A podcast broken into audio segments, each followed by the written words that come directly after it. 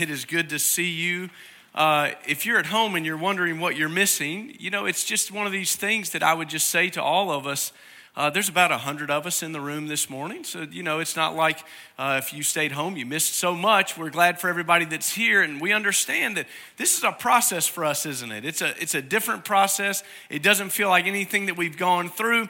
And maybe this morning you're in the room and you have emotions that you're feeling. And uh, for some of us, maybe you feel overwhelmed with the joy of the Lord to be back. And some of you are like, man, this isn't what I thought it would be. I, I don't know that I like this mask thing. I don't know. How to, it, it's okay. All that's fine. We're all processing this, aren't we? We're all kind of figuring it out. And maybe you're at home saying, man, I wish I would have come, or it's okay. We're all in process figuring this out. And so we're grateful to be on this journey, and we're really grateful just to have this time. I've got to say just a couple of words of thanks before we get started. But, but before we do, I couldn't think of a more appropriate kind of opening sentence than just to say, I was glad when they said unto me, Let us go to the house of the Lord.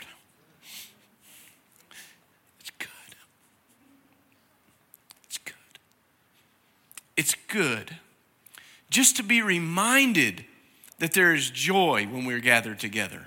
It's good. And I'm so grateful for a couple of people. I'm grateful for the ladies that worked so hard. Would you give them a hand for all of these masks that they made? Thank y'all for doing that. Uh, doubles as a pocket square, I think. I don't know if it matches, but doubles as a pocket square when you're out and about town. You can use it like that. And, and this is an unfolding thing for us. We're just kind of walking through that and kind of figuring all of that out. You know, if you live in Nashville, uh, the Board of Health is making some decisions and they're kind of rolling that out about what masks are going to look like as we go forward in the future. So thank you to the ladies for providing those to us. We're really grateful for that. And I'm also grateful to all of our ushers. They came yesterday to kind of figure out this system, and it's a crazy system of go to door one, two, three, and four. How many of you are totally messed up because you're not in your pew this morning, right? It's, it's kind of goofy, right? It's like, I didn't want to sit over here, I'm over there. Or I wanted to sit in the back and then maybe sit in the front. What's going on with this, you know? Uh, but that's okay. We're, we're grateful for them. Thank you guys for doing that. And uh, we'll have some instructions for you at the end on, on how we're going to dismiss. I wonder if uh, any of you have been bored enough during quarantine to play board games. I've not been, uh, because I'd have to be really bored to play a board game. But you know, they say that board games have all kinds of benefits for children, right? They teach you things. They, they teach you kind of deductive thinking. They, they teach you about life and all those. In fact, there's a board game called Life, right? And it's advertised as it teaches you the ups and downs of life. And well, who wants to learn that when you're playing a board game to get away from life, right? I mean, that, that seems like that's counterintuitive. Or, or maybe you grew up playing Monopoly. That's a great game. You can learn some really good things in Monopoly, like everything you want to own, someone else will own and make you pay to use, right? That's, that's Monopoly. Or maybe you wanted to play Trivia Pursuit. I didn't understand that game. Trivia Pursuit, you know what Trivia Pursuit teaches you? Is that despite what your guidance counselor told you, being in the top 10% means nothing. You're ignorant. You don't know anything. I, I, I play that game and it's just, I don't know any of these answers. What are we doing? I like games without deductive thinking or reasoning. If I'm going to play a board game, I think back to some of those that I've really, maybe in the past, really enjoyed. My Aunt Margaret, my great Aunt Margaret, taught me to play Tiddlywinks. Now, Tiddlywinks has been described as one of the most incredibly entertaining games you can ever play. That's how they describe it. That's, it's not. Uh, I mean, it's kind of interesting. If you've never played it, I encourage you go home today and buy it. It'll pass 15 minutes or so at your house if you're really bored. I like Hi Ho Cherry-O, right? You just spin the thing and take the cherries off the tree. Fill your little basket with cherries. That's pretty easy. That's a pretty good one. But I really liked Candyland. That was probably my favorite one as a kid, favorite one to play with our kids as we were growing up. And it does teach you some things. It teaches you that despite what people tell you, there are some shortcuts in life, aren't there? You know, we call those life hacks, right? Have you, have you ever seen how somebody can take a coat hanger and bend it all into these kinds of things and use it for anything besides a coat hanger? It's a life hack, right? It's a shortcut for your life. And in Candyland, you might draw a, a little bit of a shortcut that lets you get ahead on the board. But the, the problem with Candyland, too, is that you can get a setback, right? You, you can be set back. And as a church, as a body of believers, we drew that card. It's a setback card. We didn't get the shortcut card. We've kind of gone through a little bit of a setback, and I think it brings up some questions for us as a church like, do we need to exist? Is there a reason for us to exist as a church? Do we need all of these buildings? Do, do we have to do all of these things? What are we going to do? And what's it going to look like as we go forward? And as we do that, I think that this setback that we've had is really a time for us to go back to the start. It's important for us to go back and to really examine those values that we say make up our church. And you remember about 100 years ago when we came out with all those values? It seems like it was 100 years ago, doesn't it? We told you that those values were utterly meaningless if you didn't appropriate those values and live them out in your life as individuals. And so I want us to go back to some of those, and I want you to understand how all of our values are held together with this simple word that has such deep meaning. It's called faith. If you have your Bibles, turn to Hebrews chapter 11. Uh, I'm going to go ahead and give you this kind of. Uh, I guess what I would call it is a preemptive apology so that I don't make the same mistake I did a couple of weeks ago when we were preaching out of Psalm 73, where I continually said David's name and it should have been Asaph who wrote Psalm 73. There's a great chance that I'm going to say that Paul wrote Hebrews and he didn't, okay? So it, I just said because he wrote so much of the New Testament. So this is the pre apology. If that happens, I'm trying to break that habit of saying Paul wrote everything in the New Testament because, of course, he didn't. But let's read this, and I want you to see what the author of Hebrews does as he uses faith. And I think we'll find our values are connected today with faith. And it's something that the world needs, it's something that we need as believers right now. Let's read Hebrews chapter 11, and we're going to read the first couple of verses as we get started this morning. Now, faith is the reality of what is hoped for, the proof of what is not seen, for by it our ancestors won God's approval. Now, when we talk about what faith is, if we were going to just simply define it, and here's what we could do we could spend our entire time just talking about these first two verses, couldn't we? Because it's so rich, and we could go into kind of this nuanced understanding of what these things are. And I don't want to do that, but I do think it's important for us to understand some of the words that are given to us here. And he starts by saying, faith. What is faith? Faith is the trust and the confidence that we place in Jesus Christ for our salvation, for the forgiveness of our sins. Kirk was just singing about it. What a beautiful song, right? I love that song. And as we as we think about that, that's the experience of the believer. We have placed our faith and our trust, our confidence in Jesus Christ, the person of Christ, and the work that he did on Calvary so long ago in our lives. And so that's what faith is. We're looking to Jesus Christ alone to save us from our sins. And, and we exercise faith every day, and we do it in ways that have nothing to do with a spiritual sense, right? Many of you get in your car every day and you turn on a GPS or you use your phone's GPS to give you directions to where you're going. And you just assume that those things are right. You, you never really even question it. You just get in and you start driving. That, that's an exercise of faith. You do the same things when you get in your car and you trust that this brand new car that you bought has all these airbags all around you. How many of you have ever actually seen an airbag in person? Right? I mean, if you've not been in a wreck where they've deployed, you probably haven't seen it. You certainly probably haven't removed your dash and looked at that airbag and said, like, well, man, we ought to test this thing and make sure it works. I'm just going to sit here and let it blow up in my face. Nobody does that, right? You have confidence and you place your confidence in the safety systems of that car. And, and, we do it every day in all manner of things. But when the writer of Hebrews is talking about faith, he's talking about our spiritual faith, the thing that we place our faith trust, I, I, shouldn't define it with the same word, our trust and confidence. That's our faith. As we do that in Jesus Christ. Now, understand this Christians do this, Hindus do this, Muslims do this, atheists do this. They all place their faith in something, right? Here's the difference for a Christian we place our faith in someone. Our faith is built on Jesus Christ. It's in the person of Christ and the work that he did at Calvary as he shed his blood for us. And God took that blood and has covered our sins and washed us with that and cleansed us from our sins by the work that was done at Calvary. And so, what we understand then is that our faith gives us this trust and assurance for these things that we cannot see. Now, many of the translations that we used use the word assurance. The translation that I read said our faith is the reality. I don't really love that because the literal word is assurance or confidence. And, and, and so I think that's a better translation. Your faith is actually the foundation of everything you're hoping for. And when we talk about hope for a Christian, what we don't mean in that is that we have hope in some pie in the sky dream that everything's just going to be okay. That's not what hope is at all. We're not hoping against hope or wishing on a star or any of those kind of things. That's not what hope is for a Christian. For a Christian, our hope is built on the foundation of our faith. And it allows us to see through this clouded world and all this mixed up stuff that we're seeing. And it allows us to look through that with confidence that what we're hoping for is reality, even though we cannot see it with our sight. We see it with the spiritual lens, our faith. So we have this confidence for us. There's never been a time where those of us who are alive have dealt with something like we're dealing with now. Think about all of the societal movement that's going on. It's like somebody, you know, when you used to have a VCR, right, and you'd hit fast forward when it was still on play and it would go and just go really quick through that.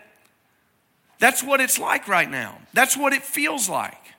It's like everything just hit warp speed in society and it's moving at a pace that feels really, really rapid, doesn't it? Things are changing every day. And also, we're dealing with a pandemic. Those two things combined make things very different. And so, for a church, we're asking ourselves about our vision and values. Now, this is important for you to understand our vision hasn't changed as a church. We're a church family guiding people to take their next step in following Jesus. That hasn't changed at all. The strategy of how that operates has changed. For instance, in March, at the beginning of March, we ordered two pallets of batteries to be given out for our Connect One strategy. We were going to walk through the neighborhoods, knock on doors, and hand out batteries, reminding people to change their smoke detectors. Now you have to show up with masks, and everybody's like, "What are you? It's just a stick up. What are you robbing me? Get get away! Get off my property! We need to social distance. I don't want to touch your batteries." Right? It, it's changed. That that method right now is gone. One of the strategies that we had was that we were going to hopefully have more first-time visitors on campus. That's funny, isn't it? on campus. Nobody's been here for three months, right? That was our big rollout at the end of January. We're going to have more first time visitors on campus. That's obviously changed. And, and we've been in this online situation, but guess what's happened? We've had more engagements online than we've ever had before in our lives. And so, what we're doing is that we're trying to pivot and we're trying to understand what that means. And what we're trying to do is qualify that and quantify those things. What, what does it mean? We have this number, and how are we going to use that to reach people? So, as we're wrestling with that, the vision hasn't changed, the strategy has changed, and the values that underpin all of that haven't changed a bit. Now, here's what I want to do. I want us to just turn the page in my Bible. You may not have to, but to look at verse 3. And we're going to see how the author of Hebrews, you thought I was going to say Paul, but I didn't the author of Hebrews, he's going to go through and look at our ancestral lineage here. These are people that are in your ancestry, by the way, right? All of us, all around the world, we trace our, our whole ancestry back to this. We're part of God's family right here. And here's what we're going to see we're going to see in these people's lives how they epitomize and kind of illustrate a value for us that we hold very dear to us. And we're going to see how the author of Hebrews says faith is the secret ingredient that holds all of that together. Now, you say, well, what does that have to do with me? I'm really glad you asked. Because my sense and my feeling is if you're feeling anything like I've felt, or you're dealing with any of these things like I've been dealing with, is that your spiritual life has done this over the last three months. Have you felt that way? I felt like I'm on a roller coaster and I don't know which day, if I'm going up or I'm going down. You know, I, did, I, I never know. And so, as we go back to the basics here and back to the start, it's a refresher for us as a church and as individuals to look through these things and say, okay, where am I at on this? All right, so let's look at this first one. As we read verse 3, let me turn the page and, and we'll read verse 3 together here. It's by faith we understand that the universe was created by the word of God, so that what was seen was made from things that are not visible. So we talk about it like this when we see the world, we worship the Lord. And we express that value as being very important to us. And we say it like this uh, God's revelation of Himself guides us to worship Him alone. We don't worship other gods because God has revealed Himself in creation. You remember last week that I said you have to have faith because the first page of the Bible, you just smack right into it, right? In the beginning was nothing. And God created something out of nothing. These words that He uses, it says He created the heavens and the earth, the galaxies, the universe, everything that we could see. And so, as we come to that, we begin to understand that we have to worship the Lord. And the scripture says it's by faith that we're able to do that. Notice that it says this is really important. It says, by faith we understand something. Now, I realize that today there are a lot of people who say, well, I take the Christian approach, I read the scripture, and I understand that that's what God said. There are a lot of people who say, well, look, I take a scientific approach to this. And, and so I obviously don't believe that. I believe in evolution. Some people say, kind of this agnostic approach. The agnostic approach is kind of the easiest one, isn't it? It's just, I don't know what I believe. I don't have to wrestle with this. But let me tell you something it takes faith to believe that what God said on page one is real.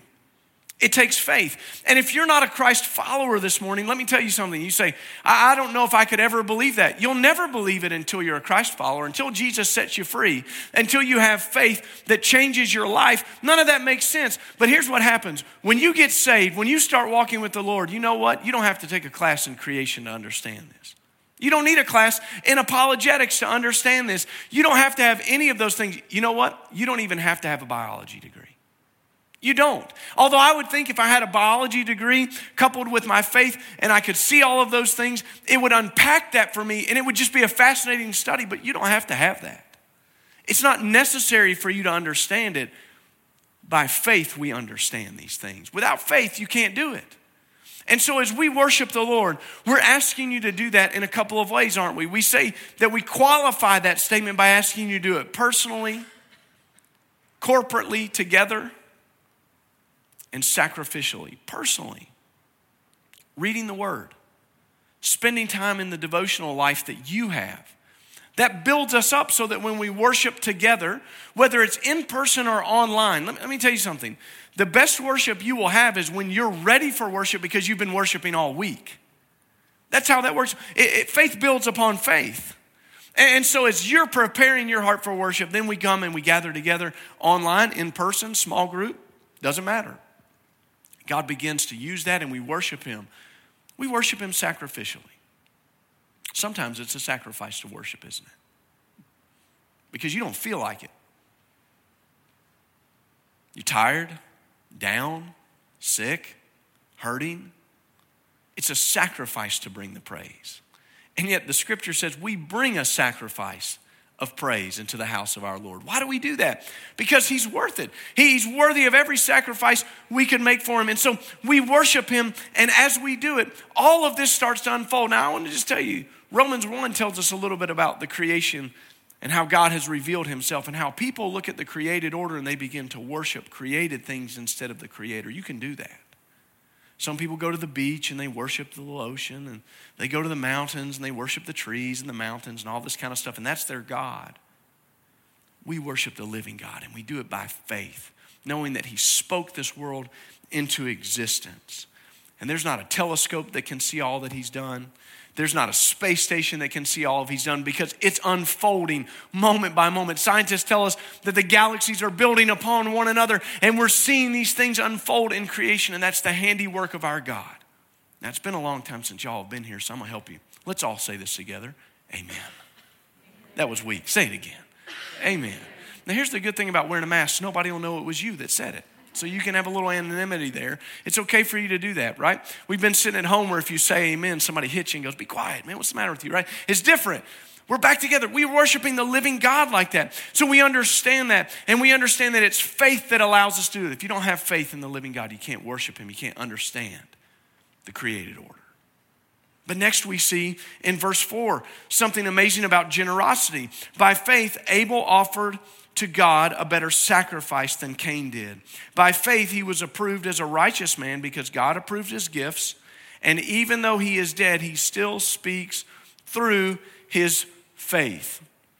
The first brothers in the Bible had a problem. It was a problem of jealousy Cain and Abel.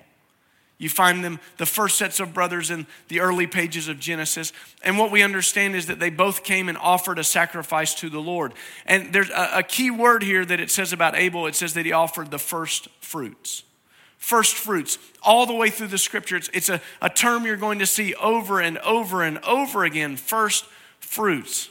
And when we understand that we offer the first fruits, Abel offered the first fruits of his flock, and it was a blood sacrifice signifying the covering of sin. He understood something by faith that had to happen. And we talk about our generosity like this we say that God's generosity towards us guides us to be generous in every way, don't we? Because God has lavished every possible gift on us through Christ Jesus for salvation, for life that we're living, for the next life that we're going to live. God has made a way for us and He's provided a way for us to do that. He's given us every good and perfect gift. And so, what do we do? We look at the scripture and we understand that God requires some things of us. He requires a tithe of us, 10% of your income the scripture said is given back to the Lord. And, and I want to just say that's the starting point, not the ending point, but it's the starting point of learning generosity towards God and towards other people. We are generous in our time, in our, our gifts, and also our finances towards the Lord's work. But then we see also that there are sacrifices, sacrificial giving that takes place. And, and we do that when we give to our building fund or we do it when we give to our missionary partners. And in every way that we do that, God is using that. And so as we give, we're entering into obedience with the Lord, but we're also entering into blessing with the Lord because the scripture says that as we give, God begins to bless us. He throws open the windows of heaven and pours out such a blessing that we can't even receive it. So I want to just say to you, thank you. Thank you to this church family for being faithful to obey the word of God in your tithes and your offerings. You know, a lot of times you would think that in a season like this, that we would be really hammered because we haven't been together, we're, we're not able to make it, and, and what would it be like? That hasn't been the case for us at all. Your faithfulness to give has shown up every week, and it's shown up in a way that we're not just managing what we have, but we're thriving. Why? Because you've been faithful to obey the Lord. Because guess what? God's, uh, God's commands for obedience aren't based on whether or not we're in a pandemic or not, are they? We're told to obey all of the time. When we obey, that makes our lives blessable. It opens up the blessing of God to be able to do that. And I don't mean, hear me say this every time, we don't give so that we can get a blessing of stuff. That's not it, is it? God's not like heaven's lottery system. Give 10%, you get everything you want. Doesn't work that way. Give 10% and you're obeying the Lord and the blessing that follows obedience is so rich in our lives. And we just praise Him for that. Make sure that you're continuing to do that. If you haven't ever obeyed the Lord in tithing, I want to challenge you to start today. I want to challenge you right now to make that a, a starting point of obedience in your life. You know, some people say, well, I'm going to start by obeying the Lord in tithing by giving 5%. You can't tithe 5%, it's not a tithe, it's 10%. Obey the Lord. Start to obey Him and watch Him bless your life as you do that. We're a generous church and we have to keep doing that because we have mission partners that are waiting for us. We have ministry that needs to take place here in the coming days. We don't know what all that's going to look like. So thank you for doing that. But this is an important thing for us. The next value that you see has to do with the Bible. I want you to see verses 5 and 6. It talks about a man named Enoch. By faith, Enoch was taken away, so he did not experience death. He was not found because God took him away, for before he was taken away, he was approved as one who pleased God. Now, without faith, it's impossible to please God, since the one who draws near to him must believe he exists and rewards those who seek him. Enoch's one of the most fascinating characters that we find in the Old Testament, isn't he? He's a guy who's who's just a short couple of verses from Genesis, and it says that he was there and then he wasn't. He was gone. But you know what the Bible says about Enoch in Genesis that's so interesting is the reason that he pleased God, it's a simple word. What do you think he did? Did he sacrifice a bunch? Did he go on a bunch of mission trips? Did he do all this stuff? Real simple. You can do it in a pandemic. You can do it when you're traveling the world. You can do it at home. You can do it at church. You can do it at your office. You can do it at the park. You can he walked with God. That's it. Enoch walked with God. When the scripture talks about our walk, so oftentimes we talk about it in the sense that to walk with God means that we understand and know His statutes. And we talk about the Bible like this that it's God's never changing word and it guides us in an ever changing world. We, we have all that we need in the scripture. It's the, the, the, very instruction manual for life. And so, if you could remember something, we, we started, it seemed, I mean, this just feels like 100 years ago. February was not that long ago. We had a spiritual renewal conference and we called it Reset. And do you remember what we asked you to do? We asked you to take a 20 day journey with us to reset your spiritual life through a little tool. And if you haven't ever received the Reset book, uh, maybe if you stop at Next Steps today, maybe they can grab one for you and give it to you. Or if you've lost yours and you want to go through it again, do it. It's a 20 day journey and it just gets you focused on reading the scripture and prayer. Why is that important? Why would it be important? Because when we do that, it gives us our marching orders. And when you're marching, you know, you want to be in lockstep. Have you ever seen a group of people trying to learn to march? Maybe some of you were in the military and you remember what it was like to show up at basic training and your drill instructor to be yelling at you because you didn't know your left foot from your right foot. And they said, turn left and you turned right and you bounced into people and they said, stop and you walked and all that. I, I watch a marching band and it's one of the most amazing things you can ever see. Because, you know, it's one thing for somebody to be calling left, right, left, right. Try it with a horn in your hand and think about what you're playing, right? I mean, think about that for a second. Somebody that can do that, that's like a person that can rub their belly and pat their head at the same time. I can't, right? It, it's an amazing thing to be able to do it.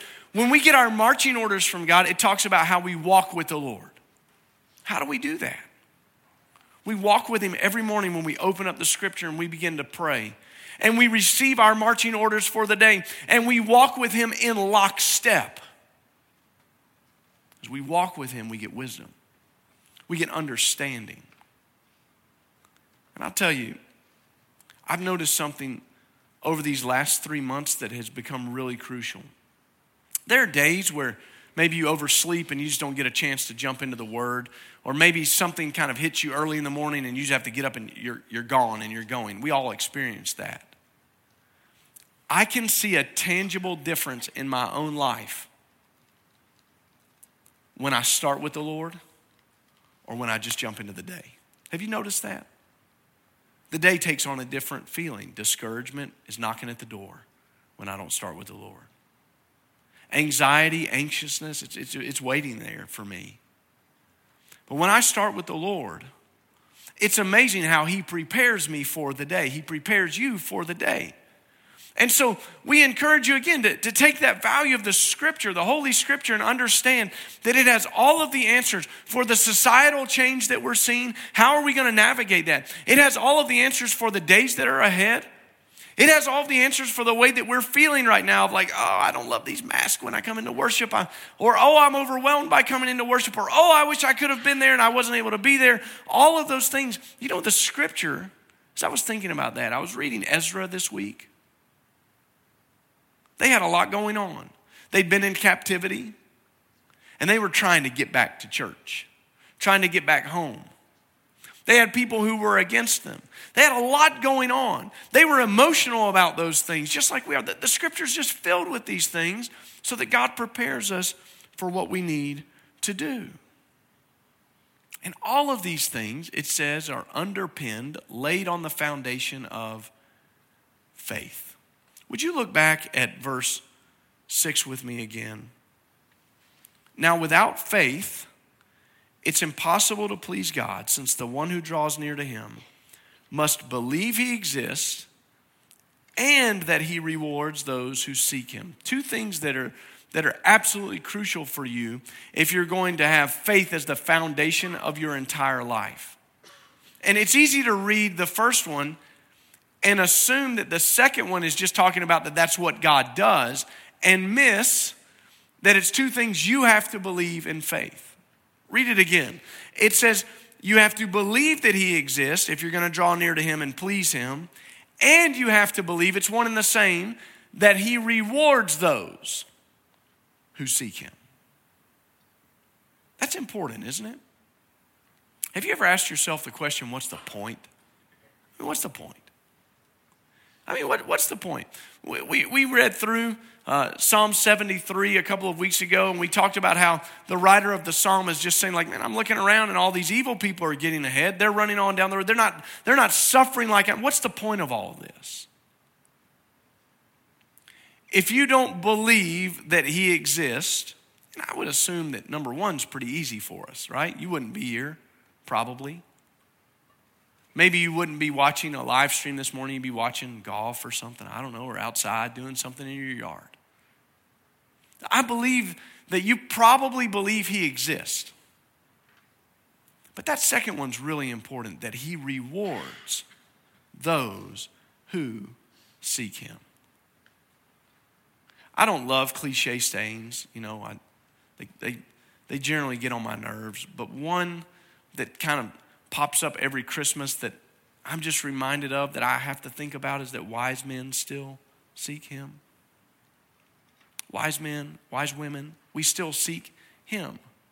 We seek him and we believe that he rewards those that seek him. Why, why are we doing all this? Why, why does it matter if I get up and pray today? Why does it matter if I read the scripture today? Why does it matter if I obey him in generosity? Why does it matter if I worship God alone or if I just phone it in today and say that it's just not important? I'm just going to skip this because I've got better things to do.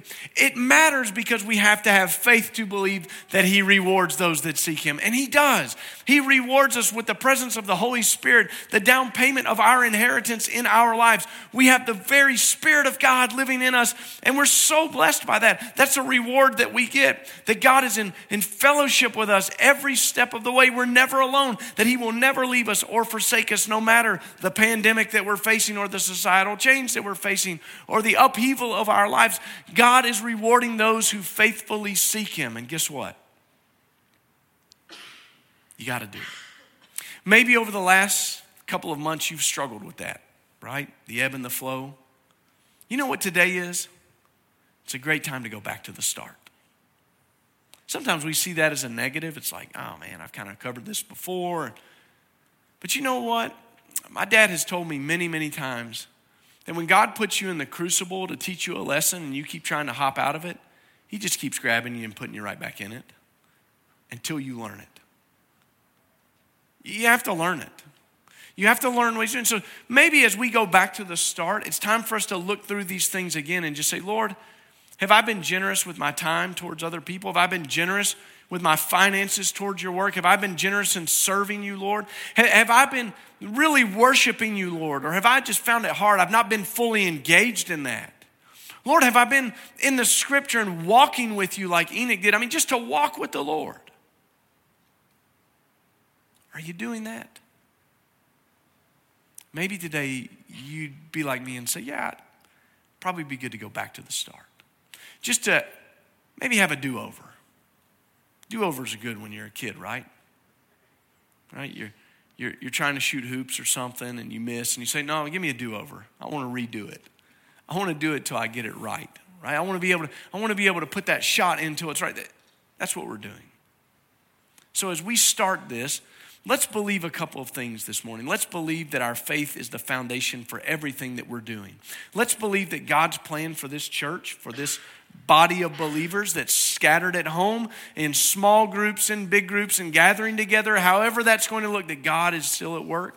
That his vision for our church has not changed, although the strategy may might uh, uh, might. I'm going to get it right in a minute. Might change, we can understand that and we can, we can be flexible in that and fluid in that and okay with that and just trust Him in this and let our faith, let us have hope that sees through the cloud and the haze to those things that He has promised. That ought to bring us joy this morning. I'm going to ask you to bow for prayer this morning. And we're just going to take a moment, whether you're sitting at home or you're in the room with us this morning, just to close our eyes and get still before the Lord.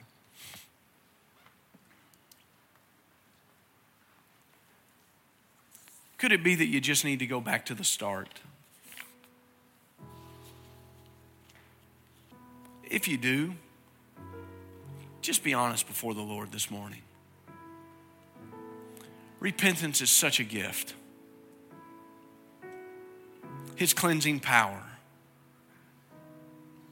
Lord, our prayer this morning for us is that as we try to emerge as a church in the coming days, you would help us as individuals, Lord, to walk with you, to let our faith push us forward and not to draw back. Lord, I pray for the one who's questioning whether or not you really reward those who seek you. I pray, Father, that you would help us to live this life in faith and to see through the cloud of our circumstances to have hope. God, thank you that our hope is built in a person who died on the cross for us. Jesus, thank you for your blood shed for us. Oh, how we love you and praise your name this morning. Father, we give you glory. We worship you. We're grateful to be together. We're grateful to be online. We're grateful, Lord, to be reaching people that we never could have reached until these circumstances forced it this way. God, give us clarity. Give us purpose to engage people with the gospel, to share the gospel, the good news, the hope with those who will be in our lives every day this week. We ask these things in Jesus' name we pray. Amen.